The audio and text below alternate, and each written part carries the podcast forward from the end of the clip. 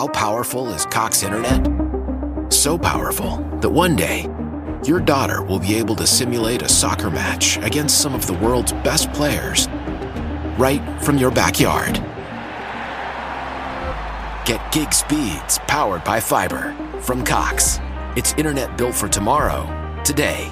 Internet delivered through Cox's hybrid fiber coax network. Speeds vary and are not guaranteed. Cox terms and other restrictions apply. And welcome to another episode of the SD4L show. I'm Justin Thind. I'm here with my co-host Brian Masal. Brian, how you doing today? I'm uh, fantastic. How about you? Good, good. Little, little embattled. I was gonna say, I was gonna ask, are you embattled or are you fine? I, I mean, you know, we're, we're we're obviously smarting from the weekend and mm. what what's transpired, but um, we're gonna move forward. We're gonna move forward. Yeah, yeah. I guess I guess first we'll start talking about the game itself. Um, well, yeah, we'll keep it football at first. We'll talk about Michigan, talk about Illinois. Um, and then I think you can circle back and, and talk about the um, sort of the festivities that occurred uh, in the tunnel. But uh, yeah, so starting off uh, with Michigan, I think Owen, you have a video as well. But um, I think yeah, Brian, do you want to talk about what you kind of saw from the game itself, um, and we can kind of go from there. You know, I, I watched a, a, defense that was much improved. Um, I saw us get off to a quick start. I thought we played very well. We had some mistakes early on. Um, you know, I thought a couple plays changed the game in the first half.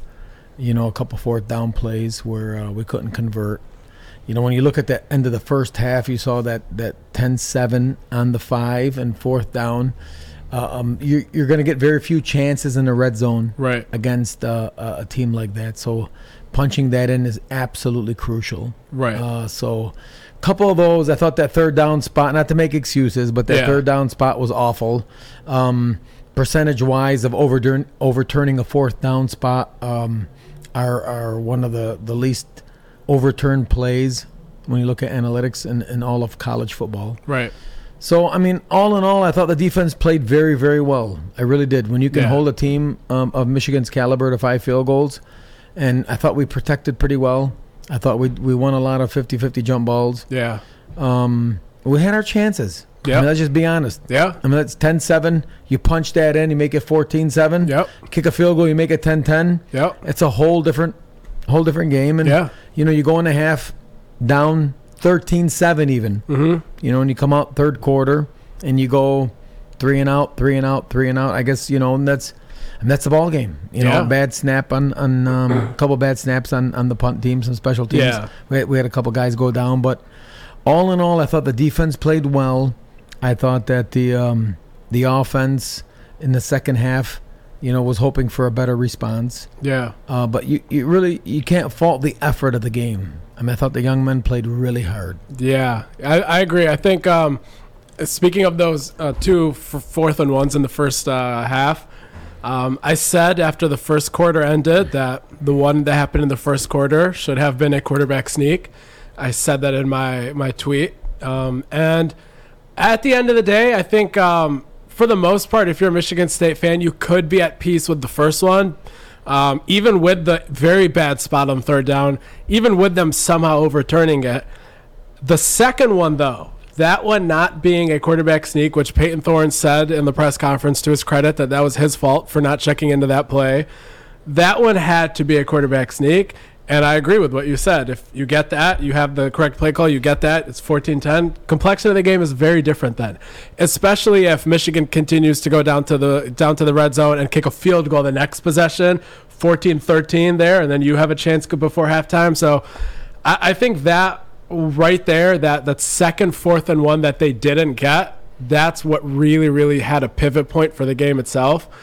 And then, yeah, in the second half, the offense really didn't have anything going. Um, I wonder if that would have been the case had the momentum shifted uh, on that the fourth and one. But at the end of the day, that's something we have seen now several times. We saw the second half of the Maryland game. Um, in the first half of the Maryland game, MSU had 15 first downs. They were on pace for 500 yards. Second half, the the teams kind of made adjustments, and we saw the Minnesota game. There was not a lot of offensive hope, and now this is once again a pattern. But I want to talk positively about the defense, as you also said. Um, Michigan had one real touchdown drive that whole game. Um, they did have that, obviously, um, the bad snap that led to the 10 yard uh, run right after that. Um, Michigan State is missing their long snapper, their scholarship long snapper, Hank Pepper. They're playing with a backup walk on long snapper that has led to um, a few mistakes here over the, the last few weeks. Uh, there was the high snap that didn't lead to anything. Then there was the high snap that led to the Michigan possession. Then there was uh, the uh, ground ball snap against Wisconsin. And um, that's hurt Michigan State now significantly. And um, I know nobody wants to talk about injuries, but that is a direct correlation of your scholarship long snapper being out causing you pain. Um, and then, really, when it comes to what Michigan did in this game, you see um, just a very, very consistent running game. Um, outside of that, because that was to be expected, really the two concepts that seemed to work the most for them was passing to the tight end and JJ McCarthy running a few times. I think McCarthy, the, the running there, I think even that you somewhat accept because you're not going to have a spy on him just because he runs a few times. And when he burns you the few times, it hurts, but I don't think you alter your game plan because of that. But really, um, at the end of the day, those tight end passes, I think those also go differently if Darius Snow is in the game. Uh, you have a coverage linebacker that's a former safety in that spot instead of Cal Haladay and some of these guys trying to cover him. But again, I'm sure people nobody wants to hear about the injuries, even though they might have a factual basis for how different the game could have been. But yeah, at the end of the day, really, that's that's all that there is to say there. Michigan played a good game. Their running game is very strong. They're going to have a lot of success with that. And uh, I think you can take away some positives from Michigan State's defense, only giving up one touchdown, holding them to 28 um, points, despite Michigan being a 42 point per game team. But yeah, that's that's pretty much the, the gist of that game. Offense needs to figure it out, but I think yeah, that pretty much recaps it. I mean, I think the red zone defense was outstanding. Definitely. Absolutely outstanding. And I thought we opened up the game well. Um, I thought the first drive we had a chance, then we got that 15 yard unsportsmanlike penalty. Mm. We had three or four penalties on that first drive. Yeah. A lot of self inflicted wounds. Yeah, a lot of common theme penalties with who is committing them as well. And you can't like against a team like like this, Yeah. you can't do it. You're only going to get so many chances in the red zone. Yeah. You're only going to get so many chances to to not make mistakes, and only so many plays. I mean, Michigan is a is a, an outstanding football team. They run the ball very well, um, and you know why the defense to me was so impressive is that uh, in the red zone, Mhm. if you can run the ball, you score touchdowns Yeah. and we held them to five field goals. And so I thought the defense played exceptionally well. I agree. I- I- absolutely. I thought uh, Scottie Hazelton over the last couple of weeks has done an outstanding job of shifting to a, 4-3 defense, moving uh, uh, Jacoby uh, over to linebacker. Mhm. Uh, obviously, they got X back. Yeah. and I think that's big ma- difference. It's made a huge difference, right? Yeah. And so when you see the tight end running free, you see some of their crossing patterns, Yeah. and you you just wonder what what what it would look like if Yeah. uh, Darius was out there. Exactly. Yeah, Because because people have continuously commented in my stories in the Athletic and, and everywhere where I've mentioned injuries, and they've said, "I don't care. Defense shouldn't be this bad." I agree. I don't. The defense again, the Minnesota game and around that part of the season, it was playing at a D minus level at best. All I was saying was when you to begin with going into the season as a unit, we're going to be maybe a B minus C plus unit it's not that unfair to say you have gone from maybe a C plus unit to a D minus unit because of injuries. Nobody's saying that this defense should should be playing this poorly or that they were going to be just legendary had there not have been injuries. But it is undeniable that the second that Xavier Henderson comes back, the defense looks significantly better. If you would have played this game without Xavier Henderson, or you would have had this game on the schedule right when the Minnesota game happened, they're not holding Michigan to 14 points less than their season points per game. That to me is a direct correlation of what just one injured player coming back, and actually Jacob Slade too. But now imagine if Jeff Pietrowski's back and you don't have to play a true freshman defensive end. And imagine if Darius Snow is back. I, I think the defense could have been playing at that B minus C plus level. I really do. Yeah, I mean, you, you get, you know, Slade, Jacoby, Windmon, and X back, right? So you got, like I said last week, is that you got three different levels of leaders, and, and you're seeing the difference in defense. Coaches don't become bad overnight, Mm-hmm. right? If, Yeah. if if there are players executing their scheme, they know what they're doing. Right. Scottie Hazelton knows what he's doing. Right. As much as he has drawn the, the, the, the ire of the fan base, he's still an outstanding coach. And so, you know, I thought they've really they really stepped up. And when you look at the players of the game, when you recap, you know you look at Keon Coleman who had a, 155 yards and, and one touchdown. He looked like a, a young man that's going to be playing on Sundays. I mean, he was going up, getting balls. Yep. And I thought he did an outstanding job, absolutely outstanding job, of of being able to, uh, you know, showing not only um, speed, but being able to go up and, and get those 50-50 balls. Yeah. We got highlights of Keon. Yeah, I think they've been sprinkled in in here as well. Um, but yeah, I think uh, yeah, that pretty much sums up most of the Michigan game in that regard. You want to talk about Illinois now, Brian? Yeah, I mean, I thought Keon Yeah. played well. I thought X played extremely well. Right. And X so two. X was was absolutely fantastic. Yeah. right? And so now we, we head on to a very surprising seven and one Bret Bielema led Illini, Yeah. And uh, we're a little short-handed Yeah. given what's transpired over the past week. And you know when you look at it, you know I kind of felt like the MSU's defense turned the corner. Yeah. Um, uh, I, I think I think the most important thing for the defense, obviously, when we go back to it, is just getting off the field on third down. Uh, you can't allow their running back Chase Brown to have his way, and we really got to work on taking away uh, Isaiah Williams, who has been outstanding for them. Uh, on the Remember they used to have a quarterback named Isaiah Will or yeah, quarterback named Isaiah Williams, Juice Williams. I remember Juice Williams. Yeah, his name was Isaiah Williams. He played at Illinois. Same name, Isaiah Williams. I remember Yeah. Juice Williams. I don't remember Isaiah. Was it the same name? Yeah, yeah, yeah. Isaiah, Isaiah was his given name. So now they have another guy, same football program, same name, same side of the ball. About a decade later, I think. Yeah, I, I was young back then, but I remember Juice Williams was their quarterback when I was kind of getting into college football. I remember watching them against Ohio State, and they won that game. And I remember them going to the Rose Bowl. That was what year was that? I forgot. That It might have been around the time. Yeah, I think Juice Williams was the quarterback of one of those I, teams. I remember that game at Ohio State. They won that game. Yeah. and uh, what's his name was a cook, the, the coach, the former Florida uh, coach, Ron Zook. mm, Ron Zook. I remember Ron, Ron Zook. Zook. But uh, Bret Bielema's done a done an Yeah. outstanding job. Yep. And to have them seven and one, Yeah. you know, obviously, you know, I think there's a we got to find a way to get Jayden Reed the ball. Jaden and Keon the ball. Mm-hmm. Yeah. Um, I think the O line has to obviously improve. Um, you know, we, we got to be able to run the ball. Yeah. I know, you know, Mel talked about some injuries that we had inside, hmm and I Couple think- guards. Yeah, a couple guards got hurt, uh, which might make it a little bit harder. Yeah. Uh, do you know if we're getting our long snappers back? I don't think that Hank Pepper will be back in the near term. Um, yeah, I don't. I don't expect him to be back in the next couple weeks at least.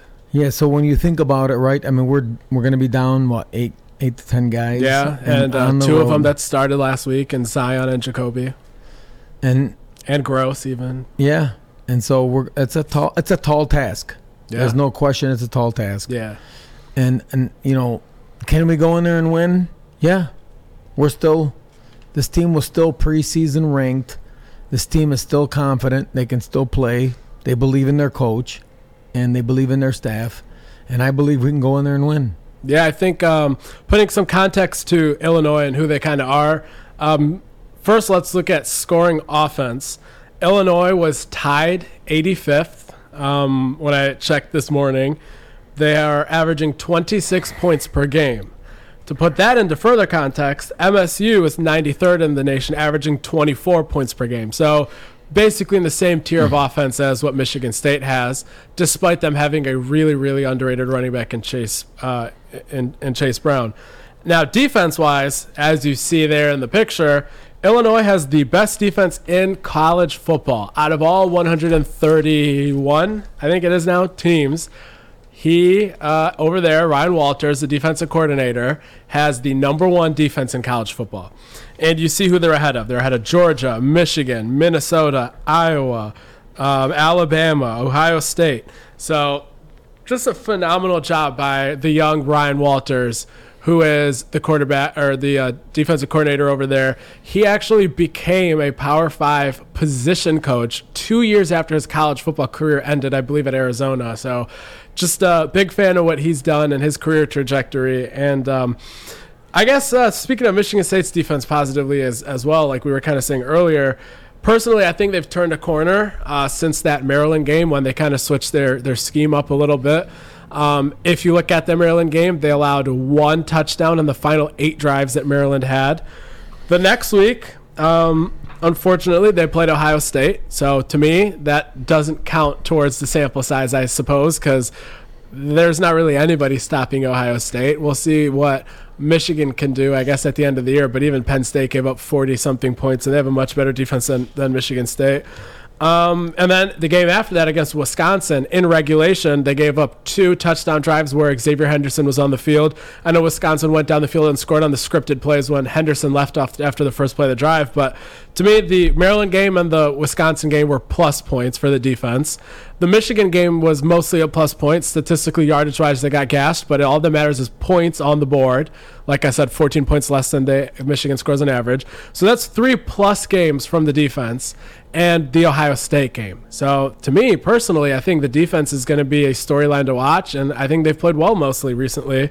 Um, and then really the other thing is that with Illinois having kind of a mediocre offense, um, it'll be hard obviously without Jacoby, Zion, and, and Grose a little bit, but um, that gives Michigan State a chance. They're playing a mediocre offense. Maybe they can pull out sort of like a 13 to 10 kind of an ugly game. So we'll see. But those are really all the thoughts I had on Illinois. Well, we're gonna find out. Yeah. absolutely. Now to the the topic that's really taken on the headline that we're still talking about. The World Series? No, Oh, not not in De- not in Detroit. Maybe in, in okay. All right. What's the series there? It's still 0 0. it is all right. Yeah. So post game altercation obviously has made headlines across the country. Um, it's a lot of lot of lot of us are very sad about what has transpired. Um, I think it's important to uh, let's tell Coach uh, Harbaugh's You want to play it? play it right now. Okay.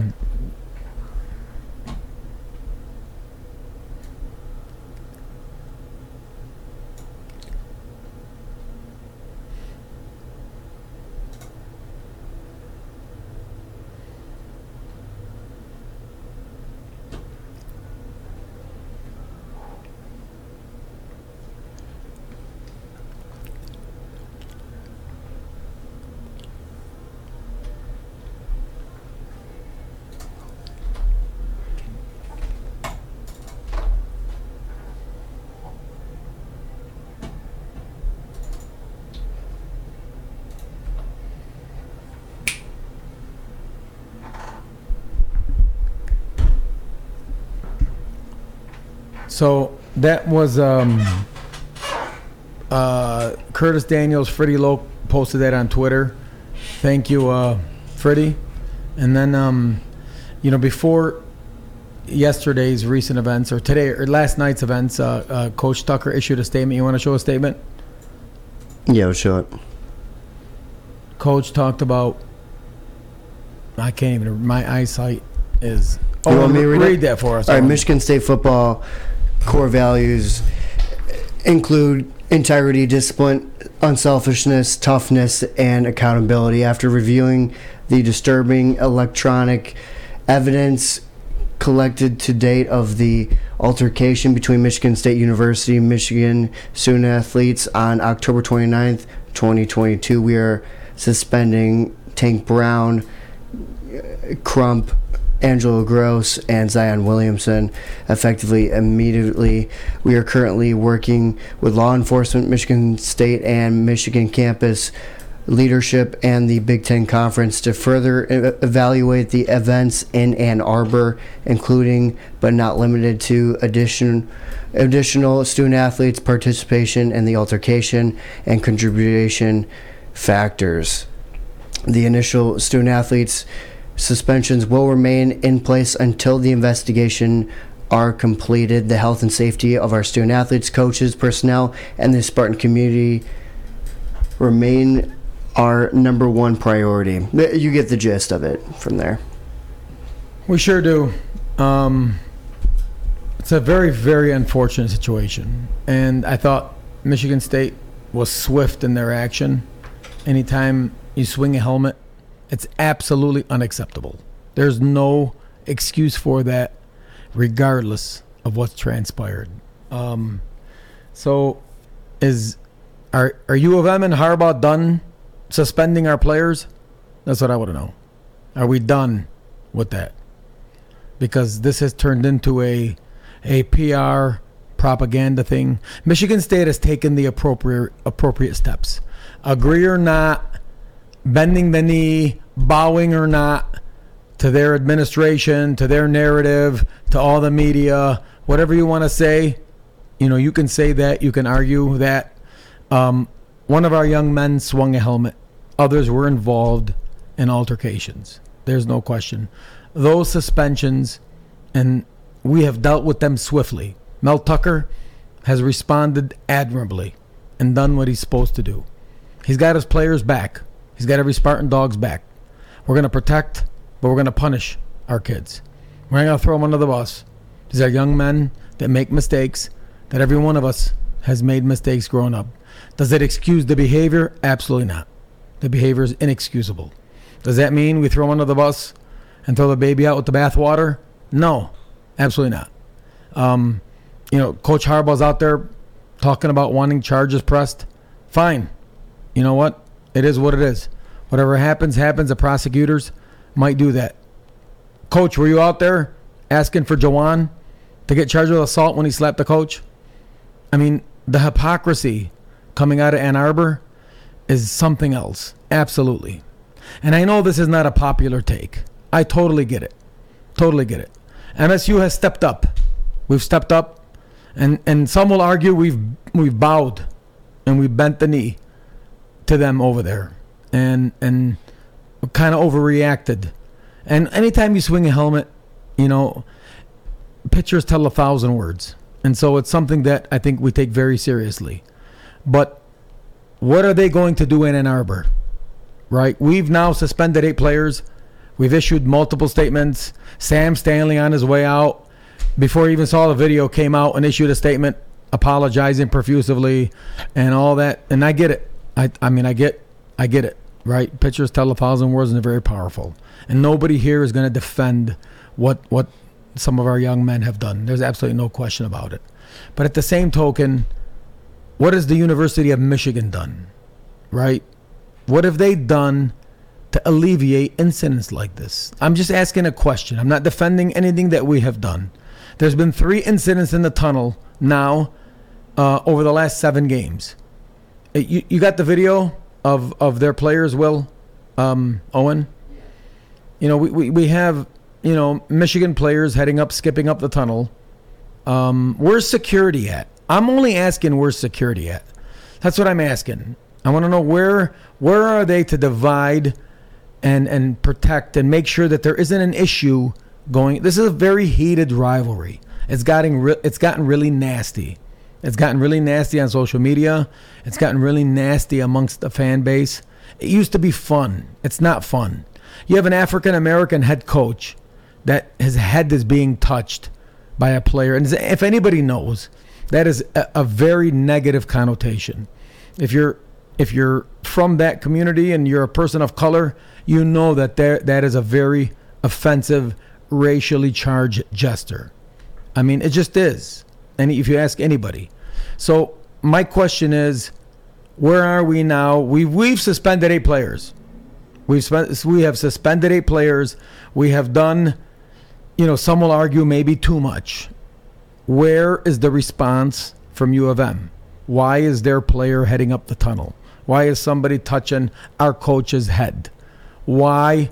How come the, the, the safety and welfare of MSU's players is not protected?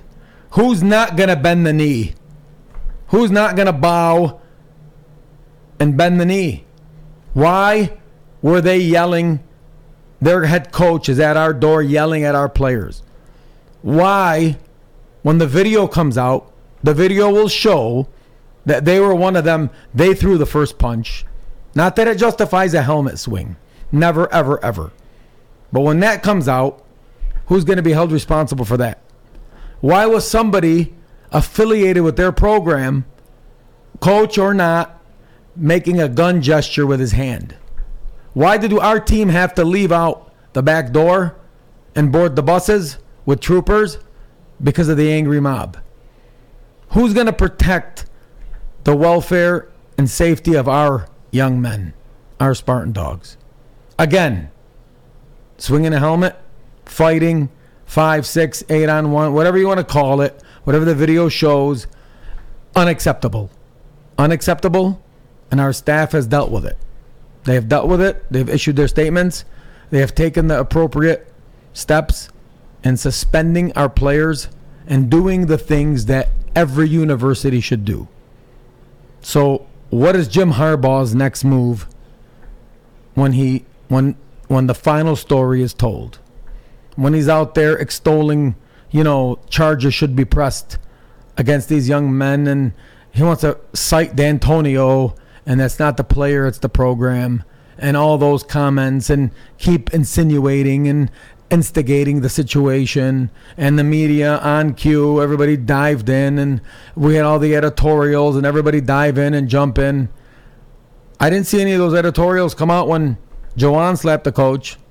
Should he be charged with assault again i'm not justifying anything that msu did absolutely not 100% wrong they should be punished and should be dealt with accordingly but sometimes as a spartan you do see the hypocrisy and you do see the double standard. And you go back to 2018. We can go back where I can name you 20 incidents. I can go to 18 when Devin Bush kicked up our 50 yard line. I can go back to the locker room that many of you don't know that they put feces all over our locker room that was never discussed, never talked about in the media, ever.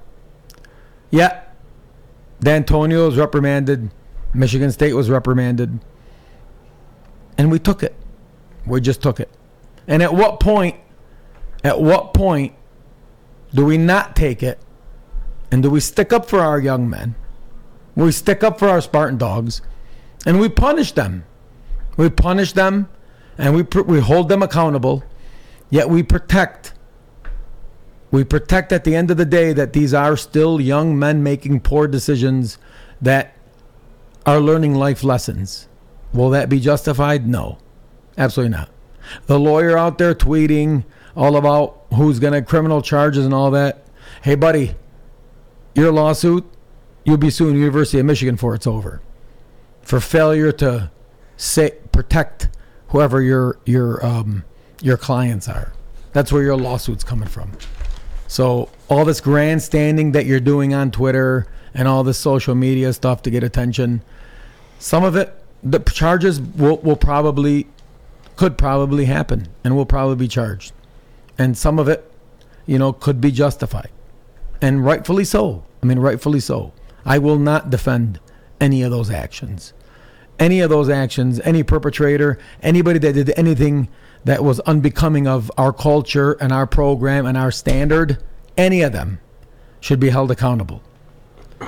But at what point do we say, all right, we've suspended our eight, we're doing everything that we can, we're going to protect the integrity of the institution, but where is the other side in this? How come there isn't security in the tunnel? Why are their players skipping up the tunnel, jawing? Why did one of their players throw the first punch? How did that happen? Why are we getting hand gestures with guns? Why do we got to take our team out the back of the tunnel? Why? This stuff is not being told, but it's the truth. It's the truth, and it'll all come. And if anybody knows me, they know that all I do is tell the truth. And I will always tell the truth. What we did was unacceptable. What our young men did was unacceptable. But there's two sides to blame in all this. There's two sides to blame in all this. And and the video shows that we're taking most of the brunt and most of the blame. And I get it. I totally get it. A lot of it is deserved. A lot of it is. We will not defend the actions.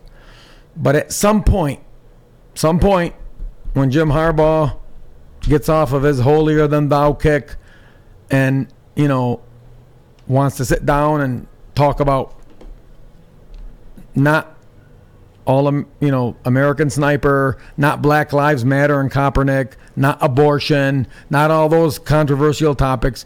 When he wants to sit down and talk about his program and the way his players are acting, he's contributing to how nasty this rivalry has begin, become.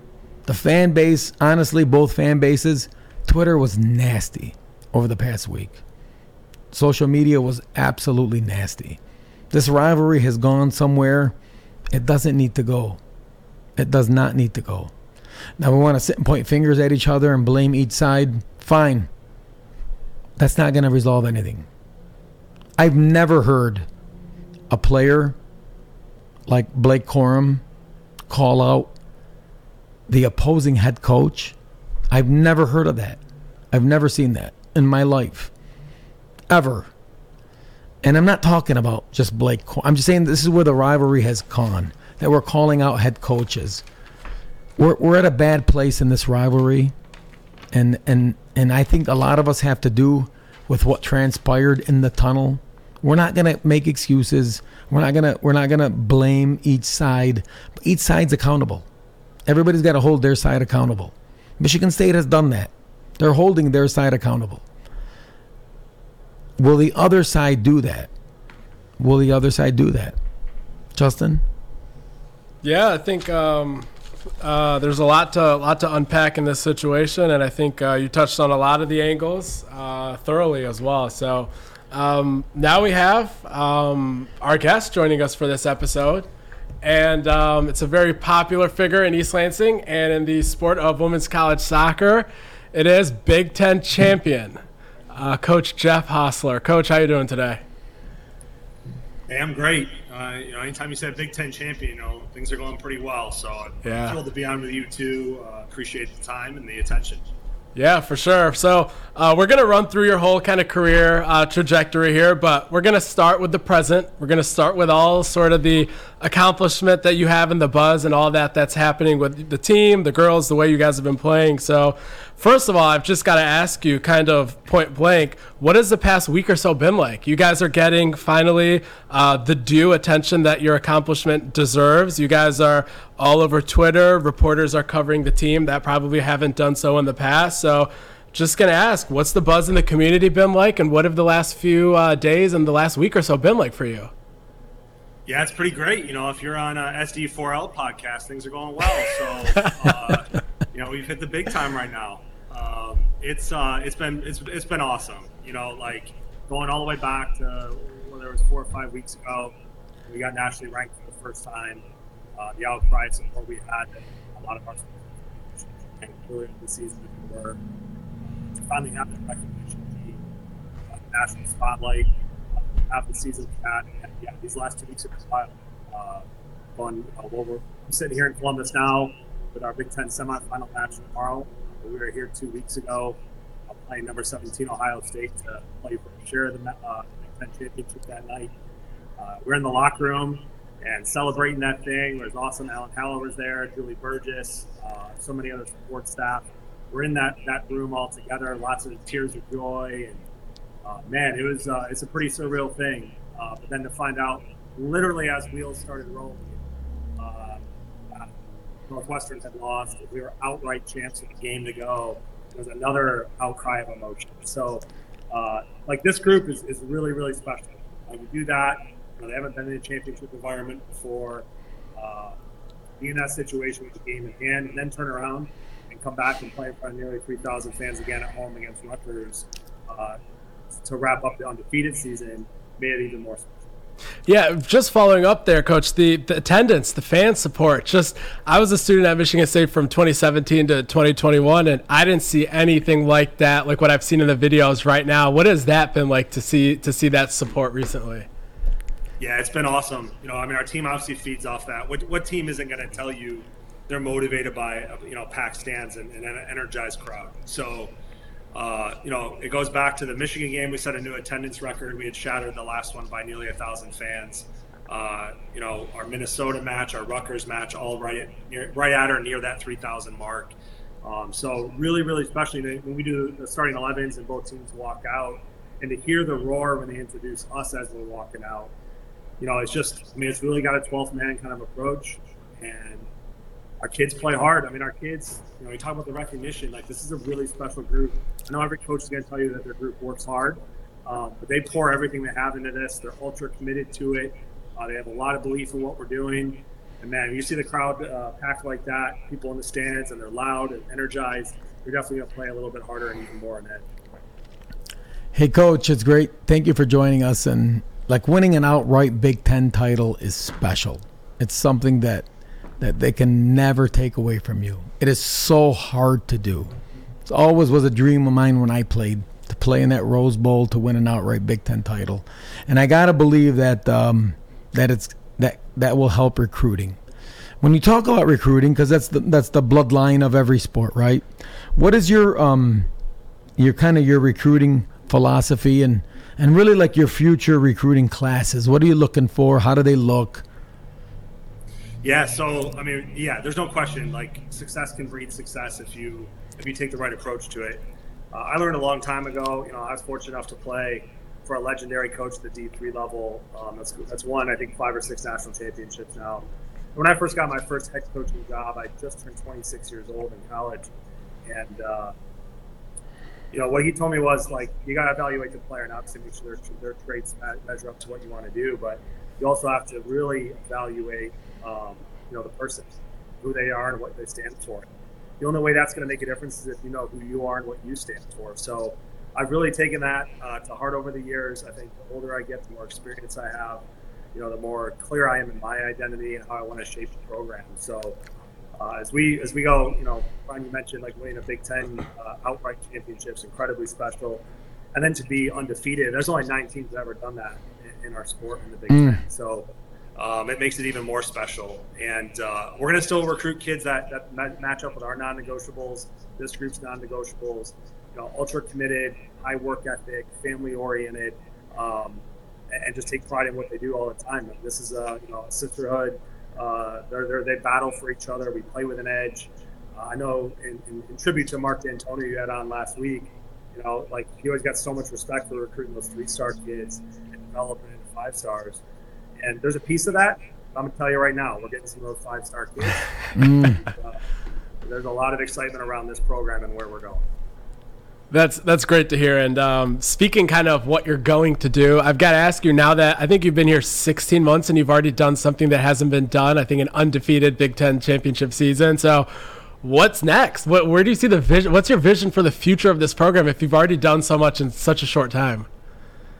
Well, I'll give you the coach answer, and that's get ready for tomorrow in a big uh, semifinal match, you know, down here in Columbus uh, with a very talented Nebraska team. But uh, you know, big picture. As a head coach, you also have to be a visionary and have big picture plans. And uh, yeah, like I've never been one that projects out. I, I, never have been that, like projecting out goals with a certain amount of wins or win a championship, make the NCAA tournament, win NCAA tournament, etc. Uh, because I really do believe it's the daily games that, that stack up. But um, you know, you win win a Big Ten championship like this year. You've got two more matches to win another trophy uh, here this weekend. Have that opportunity before the NCAA tournament begins, and I think this is a place. I think this is a program uh, in short order to prove can be successful. Uh, I give a lot of credit to all the other different programs here that have been successful in football, basketball. Damon Rensing with men's, men's soccer has had an incredible run over the last decade. And honestly, like going through the interview process, since I talked about was, I mean, I, I have a lot of respect for what Damon's done, uh, what the men's soccer program's done. This is a talent-rich state. Uh, people are hungry for it. We talked about the crowds out at DeMartin. Uh, crowds even had on the road. You know, we had uh, more fans in our Northwestern match than they did for, for a, a top 15 matchup. So um, there's a lot of excitement, a lot of buzz. I think this is a place that can, can compete for and win championships on a regular basis, be in the mix, be recognized as a every year top 25 better program and uh, just train rolling. So, coach, let me ask you: Say I'm a recruit, and you're in the kitchen dining table. You're not good I, enough. Yeah, that's that's a given. But in this hypothetical, we're looking past that. Gotcha, gotcha. Yeah, yeah, yeah. and um, so I ask you, why Michigan State, coach? What is your sales pitch? I mean, it, besides, besides flash in the ring, besides yeah, flash in the ring. Yeah, we're gonna we're gonna that boy. So, um, I, you know, I mean, East Lansing is a special place. I mean, I'm, I'm born and raised here, so I, I've spent a large portion of my life. I've been around Michigan State athletics and seen it from the outside, you know, as a fan, uh, growing up, going to camps, things of that nature. I mean, people talk about family. I, like, I, I, don't know, every coach you guys have ever talked to and every any recruit that walks into a coach's office, they talk about culture, they talk about family, but it's how you define it and how you live it. And I think that's what's really special about Michigan State University is, I mean, we all stick together. Like, hard times, uh, we're there for each other. You know, good times, we all celebrate it together. Uh, you know, Jenison Fieldhouse with all the, the, Olympic sports coaches. How many how many of them have been through our office doors to say congrats? We give our players high fives. Uh, stopped out to training. You know, Izzo came out last week to congratulate the team and give a little message, uh, getting ready for postseason play. Uh, Mel's been super active. Nola, field hockey. The list goes on and on and on. So uh, we talk a lot about family. We try to live it. Uh, and I think that's one thing that just really sets us apart. In addition to an incredible fan base, like people bleed green. This is, I mean, it's crazy. This is a generational school. You know, like someone goes here. I talked to this with our, with our Texas kid that's a freshman. Like your kids are probably going to go to school here because the experience you're going to have and how close knit this community is, and, and you're going to want that experience for your own children. So when Izzo came out and speak to the team, did he did he yell at them? did he get teed up? No. Just, well, fortunately, he came out. We're doing a, uh, a goal activity that, that that's like pretty hard to not succeed in because we like to see the ball at the back of the net before a game.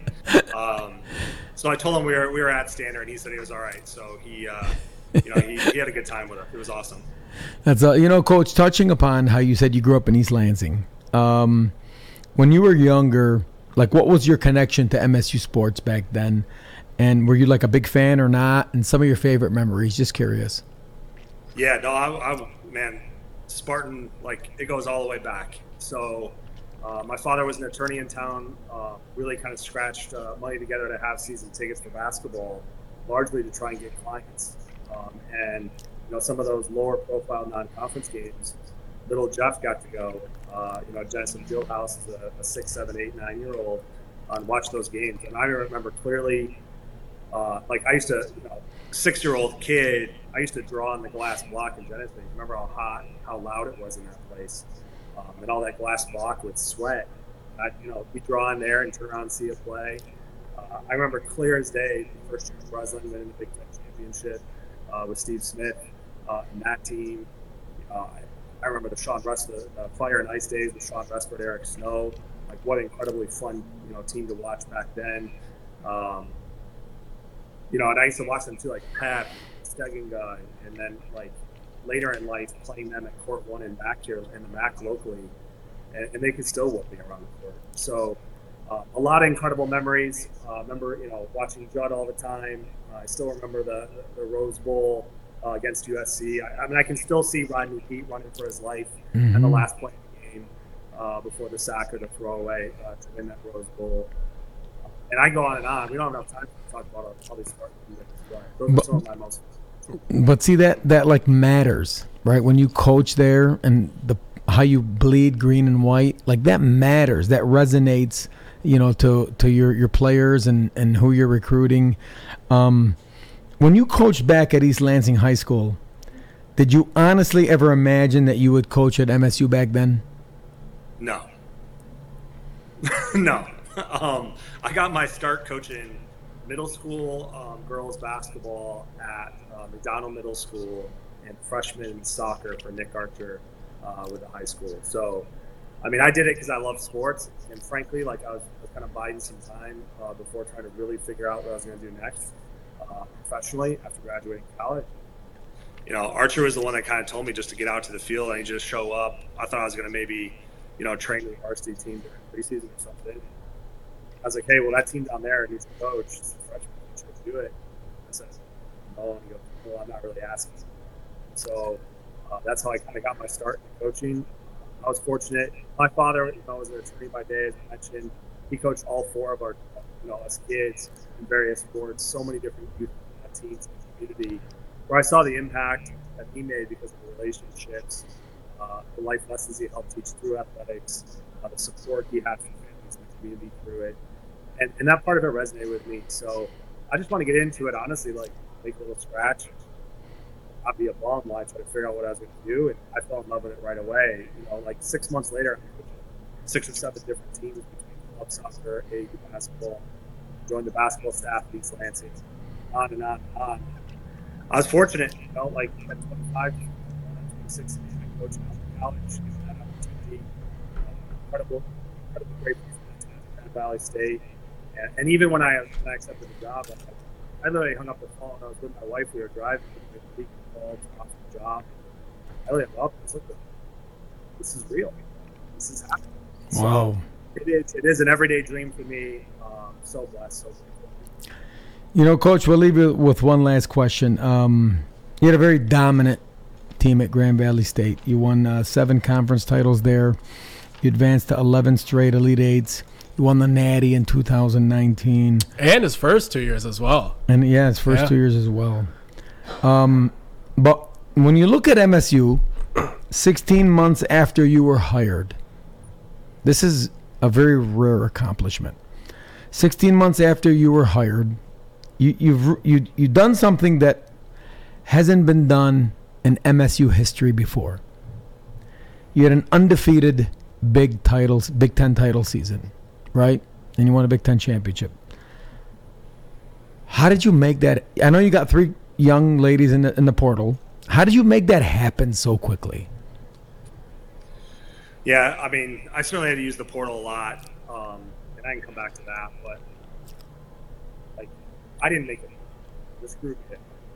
Uh, they had a choice to make. I was hired June 14th, so that gave me less than six weeks before our very first official. So I got in this again for relationships. I had a great group of Grand Valley. It was really hard to say goodbye to all of them, and immediately got on the phone get visits set up with all of them here in Michigan State. So trying to build relationships um, a team. Um, I also didn't want to watch too much video where I had preconceived notions about each player's ability. Uh, so I wanted to have enough to get it some baseline, buy enough where a full opinions form. So I wanted to give everyone an opportunity. I think that's the only way, only fair way that they would ever give me that. So honestly, a lot of this Brian was done uh, that first season, those first few months, on blind faith and blind trust. Uh, they had to open their hearts, open their minds to me have be open to all the different ideas I was going to share. Uh, we were going to train very differently than they had in the past. We're going to approach every day very differently. Uh, we're going to do a lot of preparation for each opponent each week. Um, and, and, the credit's due to that. that. If that first group last year didn't give us that opportunity, this would be an entirely different conversation. And Hmm. so, uh, while we're having great success here in year two, a lot of it goes to people that were part of that program, whether they transferred out or on the team now uh, or graduated. Um, we would never have done this without them being. And then the second part of it is when we did have the turnover, we have uh, 17 new faces out of our 32, so literally more players on our team are new uh, than there are returners this. And this group was hungry in the offseason. Uh, we are bummed we didn't make the NCAA tournament. We were of the first four teams out. Uh, that was a hard. You know, we brought everybody together, watched that selection show, and see team call. That motivated the group to the spring. Of beyond wanted to be their best, and uh, like they're just hungry. Like this group is hungry. Uh, I, I'm so excited for tomorrow because we get an opportunity to play Nebraska, who we didn't get during the regular season. Uh, for all the success we've had, we're, we're still playing with a chip on our shoulder and more to prove. Uh, this gives us an opportunity to be another Big Ten team. So, uh, I, those are the biggest things: is that open-mindedness, that open heart. And I got to tell you, that's super hard for people to do these days with everything going on, but especially for young people to just blind trust something uh, and give everything. Coach, I have one more question. Probably the most important question you have been asked on this show, on BTN, anywhere you have been Ever. interviewed. So, Okay, let's Owen, go. Owen, you have the picture? Right here we have the shoe room. Um, I believe I got this from uh, WLNS 6 News, so shout out to them. You have to tell us how your shoe room, uh, room came into an ex- into existence, and then a few of your favorite kicks in there. Oh man. Um, so the shoe room, I, I'm so grateful a wife that's allowed me to just carry on this obsession year after year. uh, if it hadn't been for you know, I mean, the first years of our marriage, like, what are we doing lugging all these shoes around from house to house? you never wear these shoes. Like, what are you doing? Like, not understanding what's going on. I kept trying to tell her, like, they're worth value. Like, beyond, like, how they make me feel special, they are special. I can do something. We actually had a home improvement we had to make. So uh, I went and sold some shoes. I came back with several thousand dollars. And she's like, wait, how'd you get this? And I told her I sold five or six pairs of shoes. She's like, hold on, you did? And that's how you got it? Like, I thought you didn't sell your whole collection, just five or six pairs. Said, yeah. I think some of these go up in value. I had to explain the whole thing. So uh, for a while, it was like that. Uh, you know, there's just something about a new pair of sneakers that does it for me. Uh, my favorite pair of kicks. I mean, I'm a see. I've been at Adidas school for 16 years, so a lot of my Mm. collections are Adidas. A lot of Ultra Boosts, Yeezys. Uh, but I was it Nike? Uh, for now, I probably about it. So, uh, for me, you know, some of it's a throwback. I love. I mean, my everyday kicks are like Air Max 90s. Go with anything. They're a throwback, but they're still still modern. Love Air Force Ones. Yeah. But my favorite, my favorites are Jordans. Like, like, like most everybody's are. Jordan ones, threes, fours guy.